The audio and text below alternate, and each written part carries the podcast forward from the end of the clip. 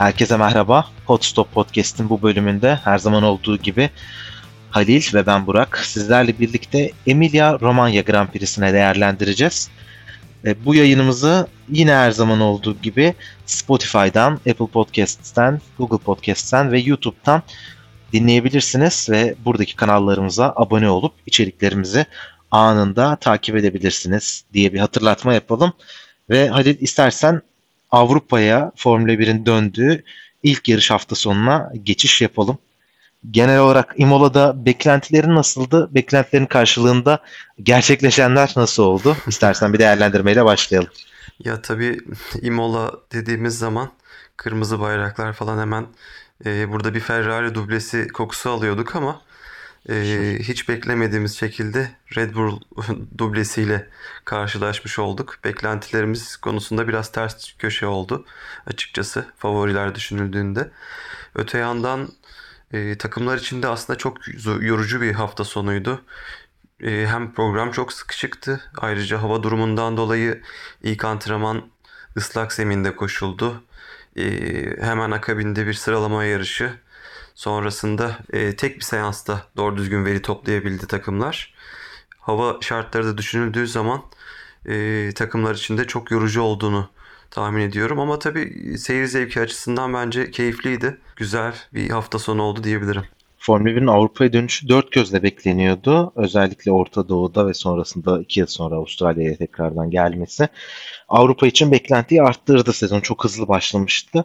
Benim de bunun paralelinde aslında aksiyonlar açısından bol fakat e, yarış seyri ve zevki açısından hani Imola'nın doğası gereği beklentileri birazcık düşürdüğüm bir hafta sonu oldu ki zaten hafta sonuna yaklaşırken artık başladığı dönemde özellikle yağışın geleceğinin açıklanması ve destek serilerindeki antrenmanların da iptal olmaya başlaması ne diyeyim böyle bir e, ağzımda böyle tatsız bir e, heyecana doğru dönüşmeye başladı.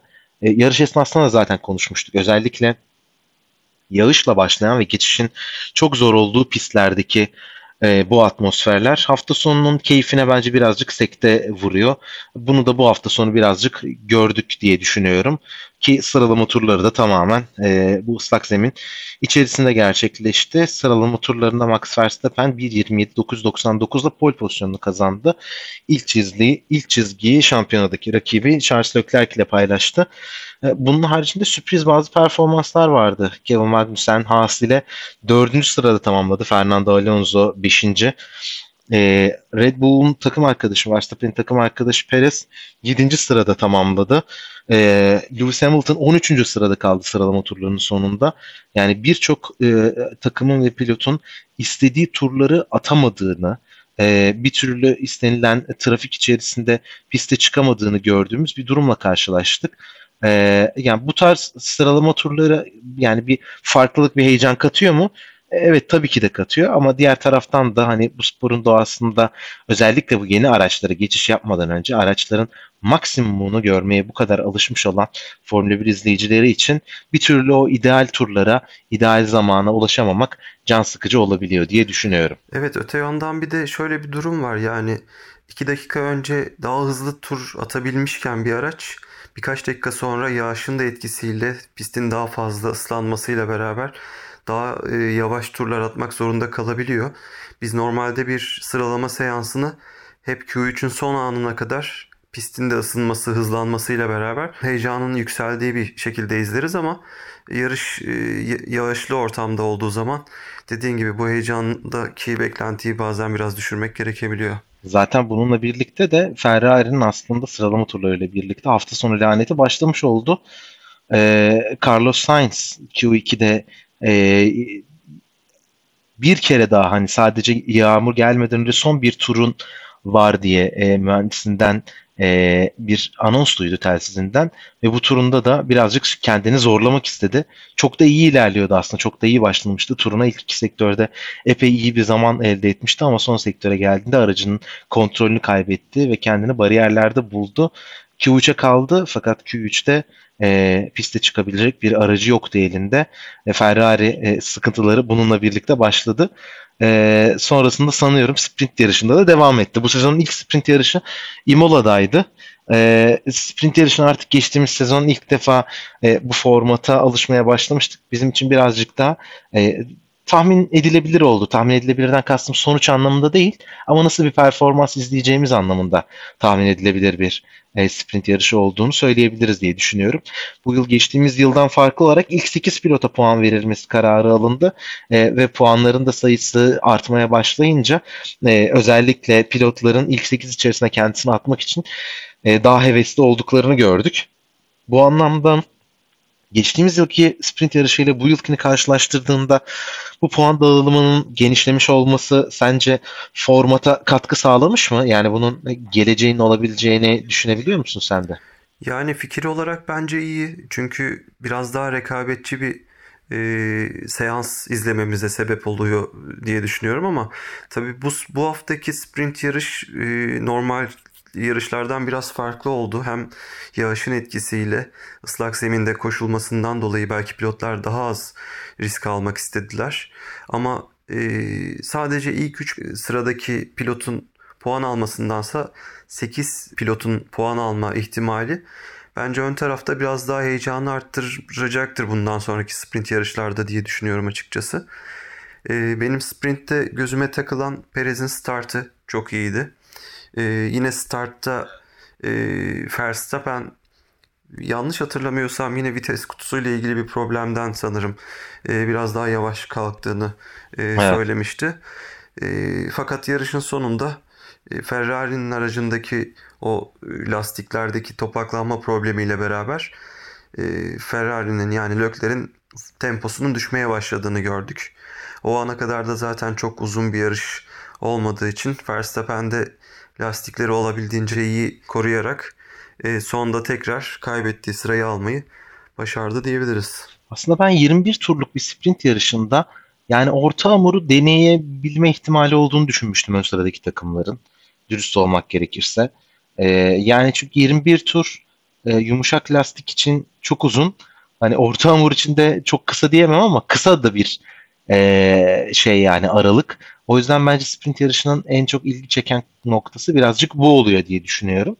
E, nitekim arka taraftaki pilotlardan buna yönelik aksiyonlar görmüştük. Sadece dördüncü sırada başlayan Magnussen arkadaki pilotların hızlı olması özellikle işte e, McLaren'lerin, Ferrari'nin Carlos Sainz'le birlikte çok hızlı yukarı doğru yükselmesiyle birlikte çabuk yer kaybetti ve 8. sırada tamamladı. Ama takım arkadaşı Mick Schumacher 12. sırada başladığı yarışı. Hatırlarsan belki sprint yarışının son iki turunda telsizden de duymuştuk. Hani Mick senin zamanı gelmeye başlıyor. Lastik performansları senin avantajına ilerleyecek şeklinde bir anons gelmişti. O da e, e, yükselerek 10. sırada tamamlamış oldu. Ön sırada belki buzar, buzları atmak çok kolay olmazdı ama e, yine de ben e, ilerleyen sprint yarışlarında birilerinin e, bunu deneme ihtimalinin olduğunu ya da olacağını düşünüyorum. E, belki hani asfaltın yapısı doğru e, yarış koşulları ile birlikte birazcık daha e, şekillenen farklı stratejiler görebiliriz. Senin de söylediğin gibi Leclerc'in e, neredeyse yarışın tamamında önde gittiği süreçte e, son turlarda lastiklerini iyi bir şekilde koruyamayıp Verstappen'e geçilmesi Red Bull'un Imola'ya getirdiği güncellemelerin e, birazcık etkisini gösteriyor gibiydi. Ben sprint yarışı tamamlandığında e, bunu görmüştüm. Nitekim Ferrari'de Imola'da kısa bir hafta sonu geçirileceği için hem antrenman seansı açısından hem de sprint yarışı ile birlikte birçok farklı belirsizlikle karşı karşıya kalınan bir hafta sonu olacağı için güncelleme getirmeyi öteledi ve Miami'ye Amerika'daki ilk yarışa getireceklerini açıklamışlardı. Belki bunun da bir dezavantajıyla karşı karşıya kalmış olabiliriz. Fakat Carlos Sainz sıralama turlarındaki yapmış olduğu hatayı sprintte fazlasıyla telafi etti diye düşünüyorum. Çünkü önüne gelen herkes teker teker geçmeyi başardı. Evet yani sprintte gerçekten e, çok iyi işler çıkardı. Fakat hani e, ya bu seneki kariyeri çok dalgalı ilerliyor şu anki dört yarışa baktığımızda hem şanssızlıklar peşini bırakmıyor hem hatalar yapıyor. Yani gerçekten bir seansta toparlayıp diğer seansta bütün yarışını çöpe atabiliyor ki yarış başında da konuşacağız. Gerçekten çok talihsiz yani. Burada birinci, ikinci sıraları zorlayabilecek bir araca ve yapıya sahipken yarış dışı kalması Ferrari taraftarlarını çok üzdü gerçekten düşündüğümüzde. İstersen yavaş yavaş yarışa doğru göz atalım. Yarış startına geçelim. Yani hem startı aslında starta birlikte de e, yani startın ve yarışın galibine doğru da birazcık direksiyonu çevirsek hiç fena olmaz. Yani bu hafta sonu başlamadan önce Max Verstappen'in Grand Slam ile bitireceğini e, tahmin eden olsa herhalde hani e, çok fazla kişi bu bu bu bahse parasını yatırmazdı diye düşünüyorum. Max Verstappen pole pozisyonunda başladığı yarışı e, baştan sona lider götürdü. En hızlı turu aldı. Yarışı kazandı. Olağanüstü bir performans sergiledi ve o kadar e, rahat bir şekilde yarışı e, liderliği e, domine etti ki e, kolay kolay ekrana bile gelmedi yani. İlk ilk startta e, Leclerc'ten kurtulduktan sonra bir ara sadece Norris ilk viraja kadar belki birazcık yaklaşmaya çalışmış ve e, oradan bir fırsat yakalamaya çalışmış olabilir ama Perez etkisi ve Perez duvarı ile birlikte rakiplerine çok büyük bir fırsat e, yaşatmadı diye düşünüyorum. Bu anlamda Verstappen'in pazar günü deyince aklında böyle neler canlanıyor? Özel bir şey var mıydı? Yani benim tarafından bakıldığında e, lastik performans çok iyiydi. E, doğru pit stop stratejileri uyguladı. Doğru zamanda pite geldi. E, doğru zamanda kendi temposunu oluşturdu. E, Leclerc'in yapabileceği kontra hamlelere yani hiç riske girmeyerek çok çabuk cevap verdi. Sanırım yapabileceği her şeyi yaptı diyebiliriz. Tabii. Zaten yarış sonunda da e, Max'e söylediler ya yani bir yarış hafta sonunda alınabilecek bütün puanları hani alarak Grand Slam de yapmış olduğum bütün yarışı da kontrol altında götürerek. Ha doğru sprintte de puan aldı değil mi? Aslında Grand Slam'in de ötesinde bir şey evet. var burada ya. Evet. En doğru hızlı en hızlı turu da alarak işte hem Grand Slam yaptılar hem de daha da fazlasına e, çıkmış oldular. Burada tabii Red Bull'un biraz da güncellemelerinden kaynaklanan bir durum olduğunu düşünebiliriz. Bunun yanı sıra da e, belki ıslak zemin şartlarına çok daha iyi bir setup e, yapabilmiş olabilirler. Öte yandan tabii ıslak zeminde araçlar biraz daha yüksek e, konumlandırılıyor biliyorsun. Daha yüksek e, ayarlanmak zorunda kalıyor. Bu da yine yunuslama sorunu için bir dezavantaj. Gerçi Ferrari'nin e, yunuslama e, durumunu çok daha kontrol altına tuttuğunu biliyoruz ama yine de belki bu da bir fark yaratmış olabilir diye düşünüyorum. E, öte yandan sen de dikkat çektin. Perez de gerçekten bu sene artık takıma iyice entegre olmuş ve şu anda bence griddeki en iyi ikinci pilot pozisyonunu elinde bulunduruyor diye düşünebiliriz. E, rakiplerinden yeri geldiği zaman puan çalıyor ya da e, Verstappen'e diğer araçlarla çok iyi bir e, duvar oluşturuyor sen de söylemiştin. Bunu zaten geçen seneden beri bekliyoruz ama bu sene artık e, Perez'in tam olarak Red Bull'un aradığı o ikinci pilot haline geldiğini de söyleyebiliriz. Baktığımız zaman burası Ferrari'nin ikinci evi denebilecek bir yer. Ee, burada Ferrari dublesi beklerken Red Bull dublesi geldi ve çok ciddi bir fark kapattılar. Sprint yarışta da aldıkları puanlarla birlikte. Ee, yani Red Bull için e, rüya bir hafta sonu oldu bence son yarışlara baktığımızda. Bununla birlikte de Ferrari'de işler yani hiç olmayacak kadar yolunda gitmedi yani. E, şimdi geç, geçtiğimiz son iki seneyi hatırlıyorum özellikle geçen seneyi. E, zaten bir beklenti olmadığında 6. bitiren bir Ferrari ya da hani e, 8. 10. bitiren bir e, Ferrari e, çok büyük bir hayal kırıklığı yaratmıyordu. Ama bu kadar iyi şeyler vaat ederken böyle bir durumla karşılaşmaları onlar için daha da kötü oldu. Burada dikkat çekici konu aslında Carlos Sainz'dı bence. E, startta daha ilk virajı dönerken e, Daniel Ricciardo ile birlikte bir temas yaşadılar. Ve bu temas sonrasında Sainz'in aracı spin attı. Aslında pistin akış yönünün tam tersine döndü. Bu dönüşte de bir sorun olmasa dahi kendini eski tarz pistlerin olmazsa olmaz cezalandırıcısı e, çakıl havuzunda buldu ve buradan çıkamadı. Yani Ferrari'nin özellikle bu çakıl havuzu ile yaşamış olduğu e, aksiyonlar yani bir yandan da şey oluşturmaya başlıyor gibi hissediyorum. Bir bir kabus oluşturmaya başlıyor gibi hissediyorum. E, Daniel Ricciardo aracını pistin akış yönüyle aynı yerde tutarak e, hiç durmadan e, fren yapmak zorunda kalmadan en azından çakıl havuzundan kurtardı kendini. Önce çimlere daha sonrasında da e, su birikintisi de olsa üzerinde e, bir asfalta atabildi ve tekrardan piste döndü. Fakat Sainz için aynı şans e, bir türlü gerçekleşmedi.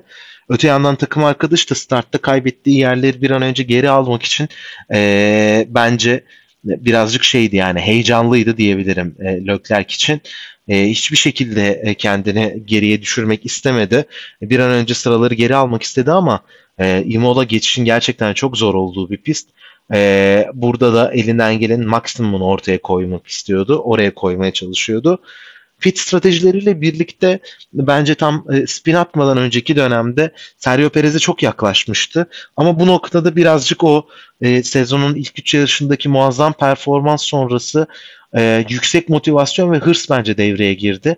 Hatırlarsan geçtiğimiz yıllardan beri konuşuyoruz. Ferrari'yi sonuç almasa dahi Leclerc için hep olumlu şeyler söylemeye devam ettik. Özel, özellikle mental açıdan e, bulunmuş olduğu seviye yarın öbür gün bir şampiyonluk yarışına girdiğinde ona büyük bir avantaj sağlayacak dedik. E, fakat bu hafta sonu gördüğümüz şampiyon bir pilotun e, kendi mental konumunu ayarlaması e, şampiyonluğun en büyük adaylarından belki de en büyük adayına göre e, ayarlamasına göre çok daha farklı bir yerlerdeydi.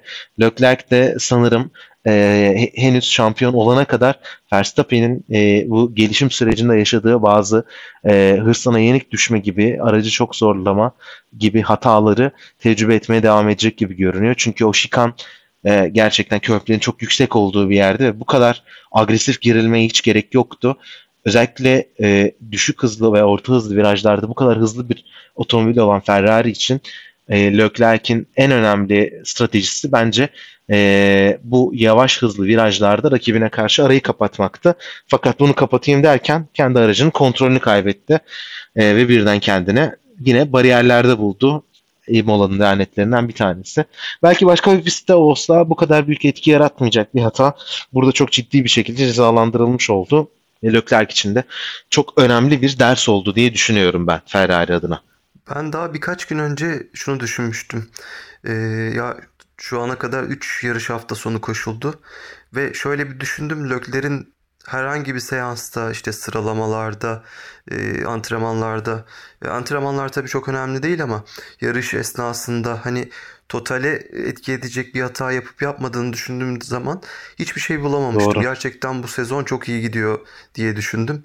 Ee, ama hani bu hafta sonu öyle olmadı gerçekten ve şunu da düşünüyorum. Spin'den çok daha ucuz kurtuldu. Belki puan alamayacağı bir bölgeye düşebilirdi ya da e, Sainz'in olduğu Süspansiyon gibi bir... kırabildi yani. Kırıp evet, yarışı dönemeyebilirdi. Evet. Ya da kanadını çok ciddi, e, yüksek körplerin üzerinden çok agresif bir şekilde geçiyordu.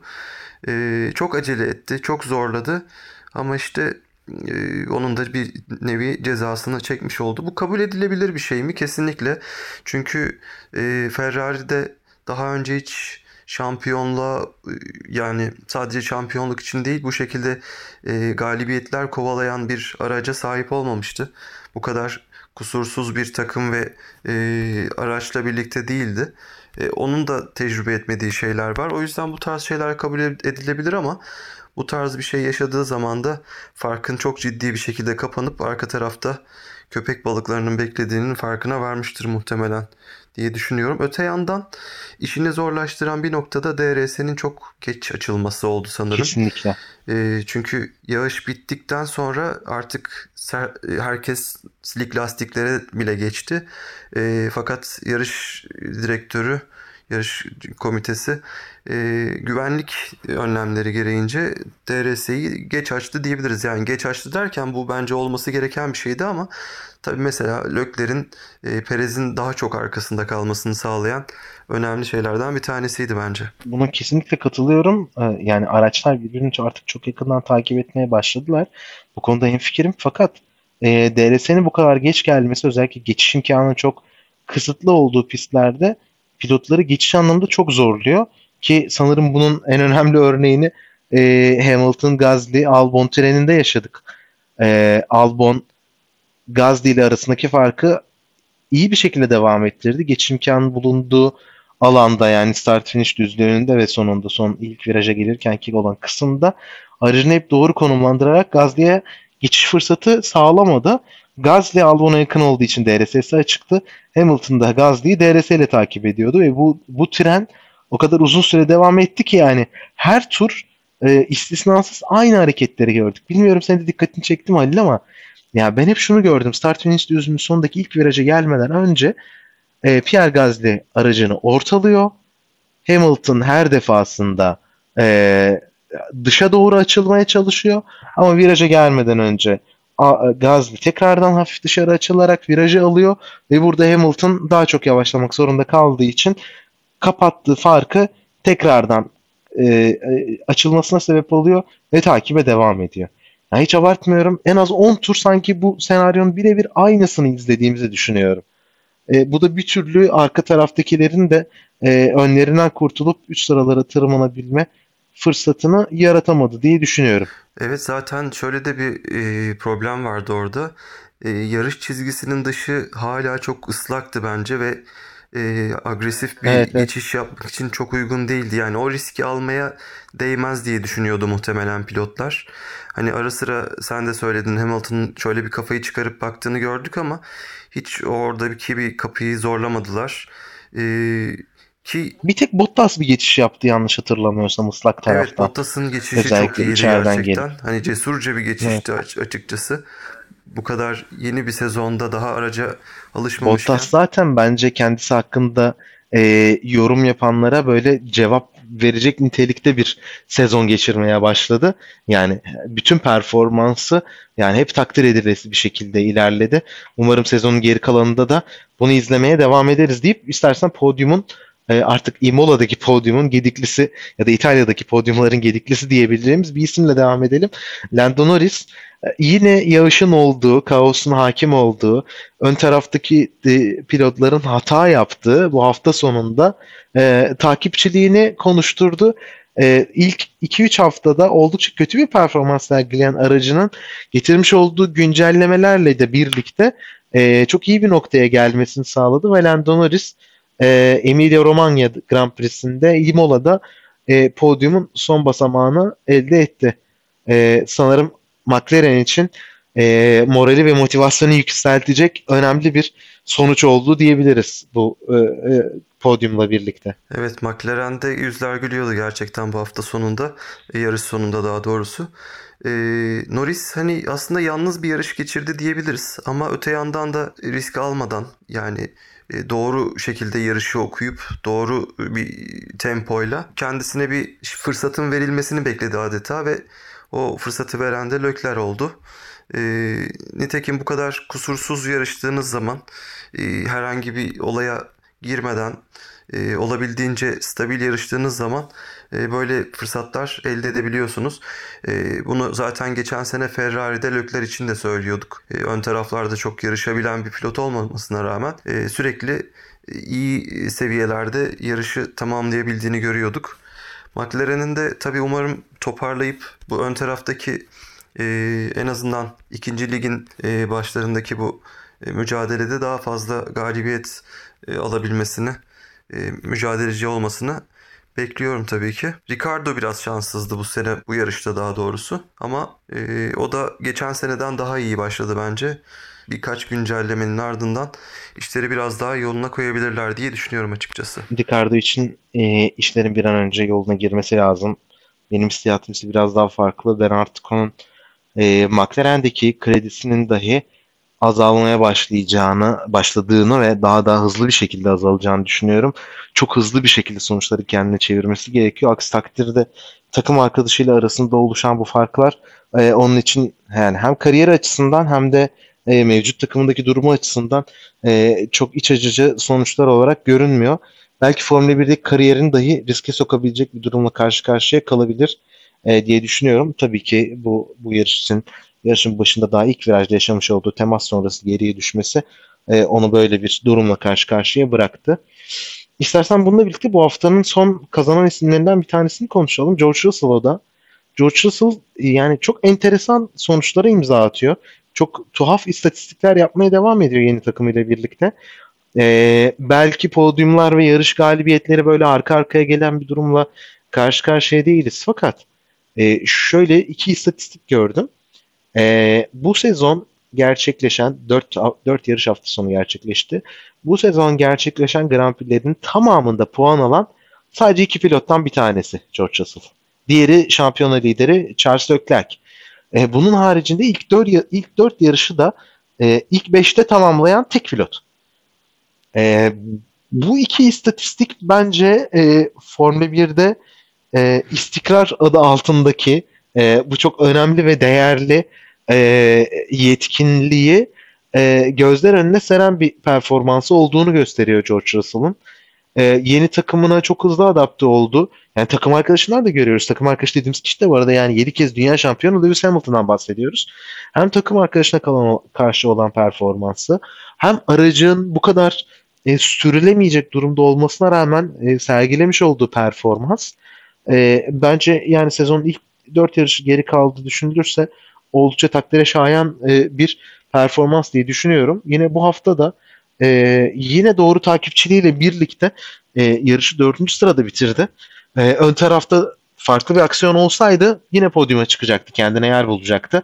Valtteri Bottas'la yani e, Halef Selef mücadelesinde geçtiğimiz Imola'da oldukça ciddi bir kazaya karışmışlardı. Araları çok gerilmeye başlamıştı. Yine uzun süre Bottas yakından takip etti Russell'ı fakat bir türlü geçemedi. Dolayısıyla onunla sergilemiş olduğu mücadelede oldukça keyifliydi diye düşünüyorum. Sen bu hafta sonu e, Russell'ı ve genel olarak Mercedes'i nasıl buldun? E, Russell'a geçmeden Bottas konusuna küçük bir parantez açmak istiyorum. E, o tabi talihsiz bir şekilde pit yolunda yaklaşık 12 saniyeye yakın bir süre kaybetti. Hani eğer onu kaybetmeseydi o da Russell'ın muhtemelen önünde olup hatta belki Norris'i zorlama gibi bir şeyin içerisine girebilirdi. Ama tabii yine ikisi de çok iyi sonuçlar aldı diyebiliriz. Russell'a baktığımızda da söylediğin gibi çok hızlı adapte oldu yeni takıma. Biz aslında Russell'ın zaten Hamilton'a karşı mücadele edebileceğini, onun hızına yakın e, sonuçlar alabileceğini tahmin ediyorduk. Çünkü geçen sene e, bu koltuğa bir kere oturdu ve orada Bottas'ı arkasında bırakmayı başarmıştı. E, öte yandan geçen seneye oranla düşündüğümüz zaman artık gridin en gerisindeki o en yavaş aracı kullanmıyorsunuz. Mercedes gibi bir takımdasınız. Evet bu sene e, sezona kötü bir başlangıç yapmış olabilir bu takım. E, bütün yarış boyunca Yunuslama ile beraber e, yarışınızı çok zor şartlar altında ilerletiyor olabilirsiniz ama e, biliyor ki bir gün tekrar Mercedes toparlanacak yani bu sene içerisinde ya da önümüzdeki senede bu durumda tekrar üstlere e, ön taraflara daha yakın olabileceğiz gibi bir düşüncesi mentalitesi vardır bence.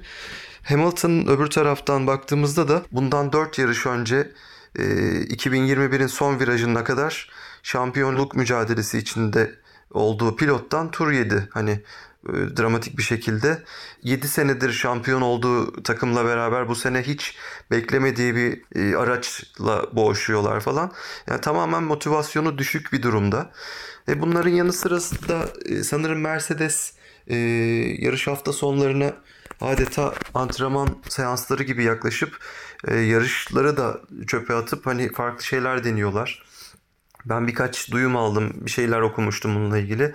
Araçlardan bir tanesini ıslak zemin, bir tanesini kuru zemin için e, hazırladıklarını yazmışlar. Hani böyle durumlarda da e, kısa çöpü çekmiş olan Hamilton olabilir. Ama tabii mental olarak da bir e, yorgunluğu olduğunu düşünüyorum ben Hamilton'ın. Fakat e, Russell'ın da bu, bu ortamda kendisini çok iyi yani belki de sezonun orta noktasında bir yerde Mercedes'in toparlanıp çok daha değerli puanlar aldığını şimdiden düşünebiliriz. Öyle bir noktaya da gelebiliriz sezonun sonlarına doğru bilemiyorum. Ki çok kısa hemen onu da konuşmadan geçtik ol, olmayacaktı. Yarış sonunda Toto Wolff ile Lewis Hamilton'ın telsiz konuşmasını gördün mü dinleyebildin mi? Evet e, Toto sanırım sana böyle bir araç verdiğimiz için özür dilerim dedi ya. Bir şey söyledi yani. Tam hatırlamıyorum ama.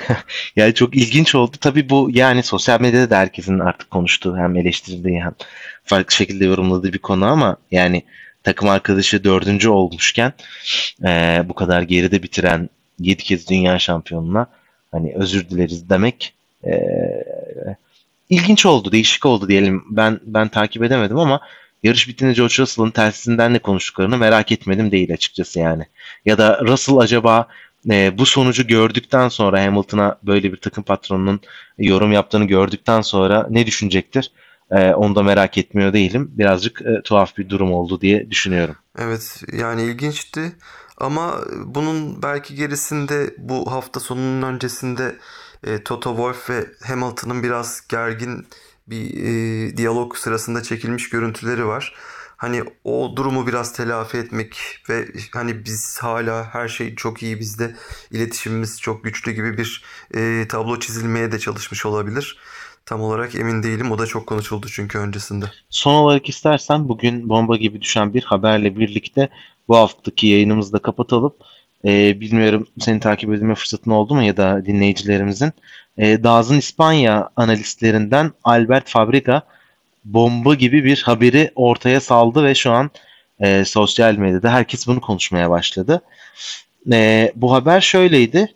E, hali hazırdaki pilot piyasasında e, hareketlerin olduğunu, e, bazı değişiklikler olacağını fakat bunu açıklayamayacağını çünkü açıklamaması e, yönünde e, şey aldığını, e, bildirim aldığını söyledi. E, bahsi geçen dedikodu şöyle bir çalışma. E, takımlar arasında pilotların değişikliği olma gibi bir durumla karşı karşıya kalacağımızı iddia ediyor Albert Fabrega. E, yani iki takımın e, pilotlarını e, değişiklik yapacağını, takas edeceğini söylüyor. E, bununla ilgili yapmış olduğu yorum ise şöyle. E, giden pilot yani e, ayrılacak olan hani takım değiştirecek pilotlardan bir tanesi beni hiç şaşırtmıyor. Ama o takıma gelecek olan pilot beni çok şaşırtıyor. Takımlar arası bir sürü değişikliği var şeklinde bir yorum yaptı ve bu sezon bitmeden sezon içerisinde böyle bir değişikliğin gerçekleşeceğini söyledi. Ee, ve sosyal medyada bununla birlikte çalkalanmaya başladı. Herkes tahminlerini, yorumlarını yapmaya başladılar. Ee, bu haberle ilgili neler düşünüyorsun Ali sen? Ya benim çok takip etme fırsatım olmadı. Yayından hemen önce birkaç tweet gördüm. Ee, ben aslında daha çok belki birilerinin hani e, bırakması sonucunda büyük değişiklikler olabileceğini düşünüyordum. Atıyorum hani çok belki şu anda e, yere ayakları sağlam basan bir düşünce değil ama Hamilton'ın böyle bir sezonun ardından e, Formula 1'den ayrılıp işte aynı zamanda diğer e, pilot menajerliği yaptığı o konu Mercedes'e gelmesi gibi falan kafamda bir şeyler vardı ama açıkçası çok fazla bu e, konuda bir şey düşünemiyorum. Yani takımların pilot change etmeleri şu anda hiçbir takım e, mantıklı gelmedi. Hani kardeş takım olanlar arasında belki bir şeyler yapılabilir e, emin olmamakla beraber ama şu anda Leclerc ve Sainz bence Ferrari'nin hiç değiştirmek isteyebileceği bir e, kadro değil. Red Bull'da da işler aynı şekilde. E, başka da çok bir akla e, takım gelmiyor açıkçası. Sen ne düşünüyorsun? Va ben de yani kimi nereye koysam alsam bir türlü sonuç bulamıyorum. Yani takımlar arası bir değişiklik olacağı için de e, doğru yerde e, şey yapmak lazım. Albert Fabre e, Albert Fabrega şunu söylüyor. Yani giden kişi beni şaşırtmıyor ama gelen kişi şaşırtıyor diyor. E, dolayısıyla bu benim aklıma e, yorumlardan da gördüğüm kadarıyla en mantıklı senaryo olarak bir e, sürpriz bir Ricardo Gazli takasına e, e, doğru götürüyor. E, Gazli'nin McLaren'e katıldığı, Ricardo'nun ise e, Alfa Tauri'ye geçtiği bir, bir, bir senaryo olabilir. Ama bunu Ricardo nasıl kabul eder? E, işte Gazli zaten birinci pilot olduğu yerden Norris'in arkasına geçişi nasıl yapar? E, açıkçası o konuda çok emin olamadım. E, ama hani giden ve gelen arasındaki değişikliklerden aklıma bu geldi. Bir diğer nokta da her ne kadar çok mantıklı gelmese dahi e, yani takım hissedarı düşük bir payda olsa da olduğundan dolayı bir diğer aklıma gelen senaryoda Ricardo Vettel arasındaki bir değişiklikti. Özellikle Mercedes motorlu takımlar arasında böyle bir durumla karşılaşabilir miyiz diye e, düşünmedim değil. E, Vettel de zaten bu sezon Aston Martin'le aslında çok özel ve çok iyi bir performanslarla başladı ama bir türlü o tarafta bekleneni e, yerine getirememişti. O yüzden daha performansı olan daha ön sıralarda yarışabilecek bir McLaren'in e, Norris'e özellikle destek olmak amacıyla Vettel konusunda böyle bir aksiyon alıp alamayacağını böyle düşünmedim değil. E, ama göreceğiz yani bu e, sonuçlanacak bir takas mı olacak yoksa farklı bir durum mu olacak? Hep birlikte takip edeceğiz diye düşünüyorum. Açıkçası ikinci opsiyon hoşuma gitti. Tabii Ricardo için üzülürüm ama Vettel için de e, yani bu kadar şanssızlığın üzerine gerçekten biraz daha rekabetçi bir araç kullanmasını çok isterdim. E, tabii bunlar hep e, cadı kazanı yani bir süre sonra belli olacaktır ama şimdilik birazcık ortalığın kaynamasını bekleyelim bakalım. Hep birlikte takip edeceğiz. E, umarım yakın zamanda bu işlerin kokuları birazcık daha çıkmaya başlar da merakımızın e, bir kısmını e, şey yapabiliriz. E, üstesinden gelebiliriz diye düşünüyorum. Bununla birlikte bu haftaki yayınımızın sonuna geldik. Halil ve ben Burak e, sizlerle birlikte Imola'da düzenlenen Emilia Romagna Grand Prix'sini e, yorumlamaya ve değerlendirmeye çalıştık. Önümüzdeki hafta Formula 1 bir kez daha ara verecek ve daha sonrasında Amerika kıtasına gidecek. Bu sezon ilk defa gerçekleşecek Miami Grand Prix'si ile e, sezon kaldığı yerden devam edecek. Miami Grand Prix'si sonrasında yine her zaman olduğu gibi Spotify, Apple Podcasts, YouTube, Google Podcast, Podcast gibi kanallardan e, bizleri takip edebilirsiniz ve değerlendirmelerimizi dinleyebilirsiniz. Amerika'dan sonra tekrardan görüşmek üzere. Hoşçakalın. Hoşçakalın.